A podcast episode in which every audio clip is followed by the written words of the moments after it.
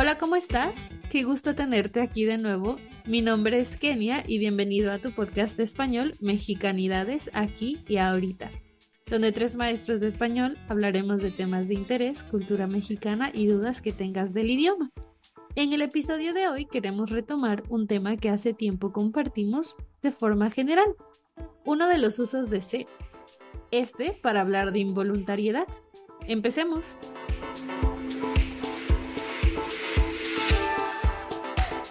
Hola, ¿cómo estás? Hola, muy bien. Un poco cansado por el trabajo, pero bien. ¿Has tenido muchas clases o estudiantes estos días? ¿Es temporada alta en la escuela de español?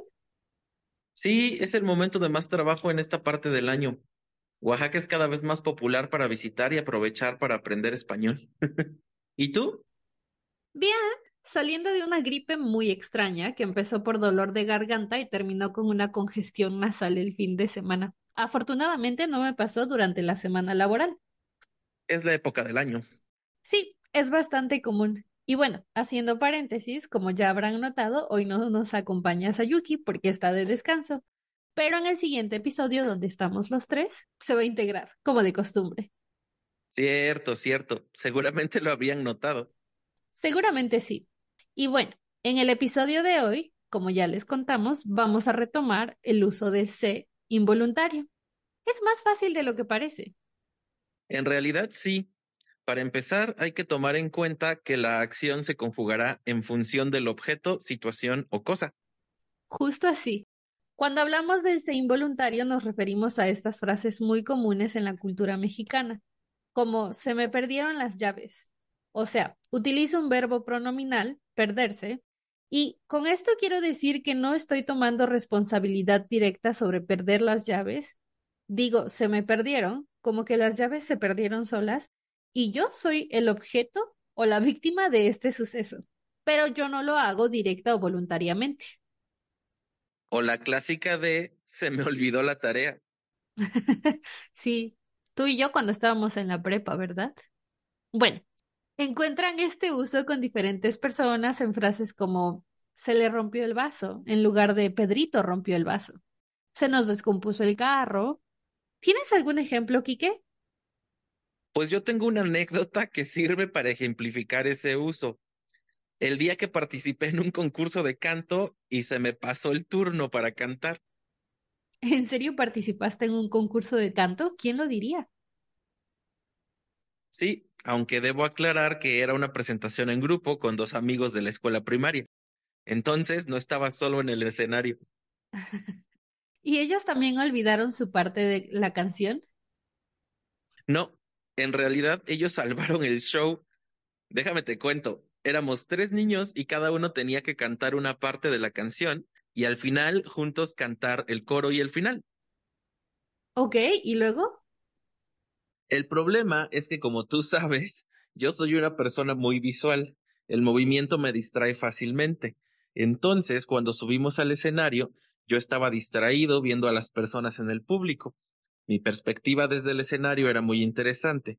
Cuando la música comenzó, yo estaba muy distraído con la vista y dejé de poner atención a la canción.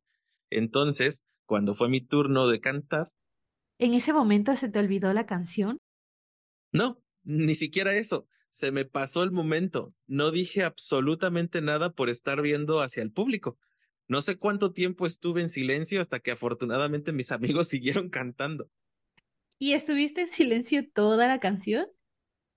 No, cuando noté que ellos seguían cantando me incorporé con ellos, pero entonces, literalmente, la primera parte de la canción estuve en silencio en el escenario. ¿Y qué pasó al final? Pues déjame te digo, lo creas o no, a pesar de mi lapsus en silencio, ganamos el tercer lugar del concurso. ¿En serio? ¿A pesar de tu lapsus en silencio ganaron un premio? ¿A poco tus amigos cantaron muy bien? Pues no cantaron tan bien, la verdad. Pero se me olvidó mencionar que solo éramos tres participantes en el concurso. ¿En serio? Ay, qué sad. ¿Y tú tienes alguna anécdota? Pues sí y no. Más que una anécdota, una frase que solía usar mucho cuando estaba en la escuela era que algo se me había olvidado. Se me olvidó la tarea, se me olvidó el proyecto, se me olvidó mi lunch, se me olvidó el dinero. Nada más no te olvidabas de ti. No, porque me llevaban. en realidad tiene que ver con que en mi mente todo tenía un orden.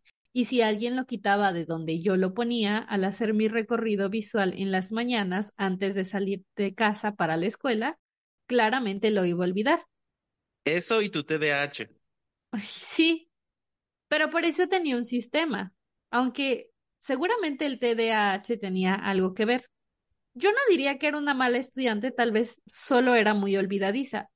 Lo que sí es que yo no he usado la frase de se me perdieron las llaves. Generalmente olvido cosas, pero no pierdo cosas. ¿A ti se te pierden las cosas? Pues la verdad que no. Generalmente no. Ni se me olvidan. Tengo buena memoria. Pues a mí tampoco. Para no olvidar, los post-its, los dispositivos inteligentes y yo somos mejores amigos. Hablando de olvidar, recuerdo que una vez se te olvidó hacer una ampliación para una exposición que teníamos un lunes a las 7 de la mañana. No, sí hice la ampliación. Teníamos que hacer una ampliación de un póster para una presentación en clase. Pero lo que pasó es que ese fin de semana lavé mi mochila y saqué mis libretas junto con el póster.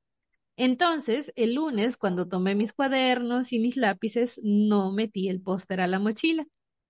Me acordé casi al llegar a la universidad y no había ninguna papelería abierta. Me sentí muy mal. Nuestra amiga Maite estaba muy enojada, recuerdo. Ay, ya sé. Más que la exposición, eso era lo que me preocupaba, porque Maite era súper responsable y habíamos hecho esa presentación con mucha anticipación. Ya me volví a sentir culpable. Bueno, pero teníamos un póster en tamaño normal. Pues sí, en fin, pero esa y otras anécdotas así.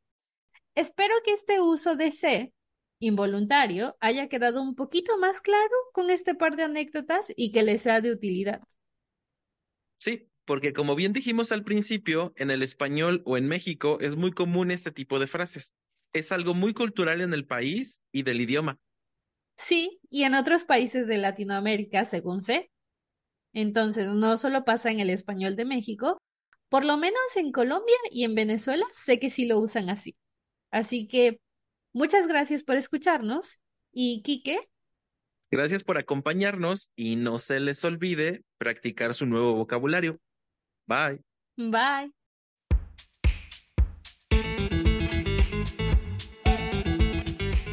Muchas gracias por acompañarnos nuevamente en este episodio de su podcast Mexicanidades aquí y ahorita.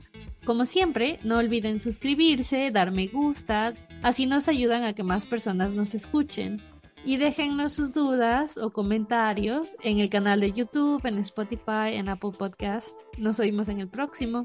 Bye.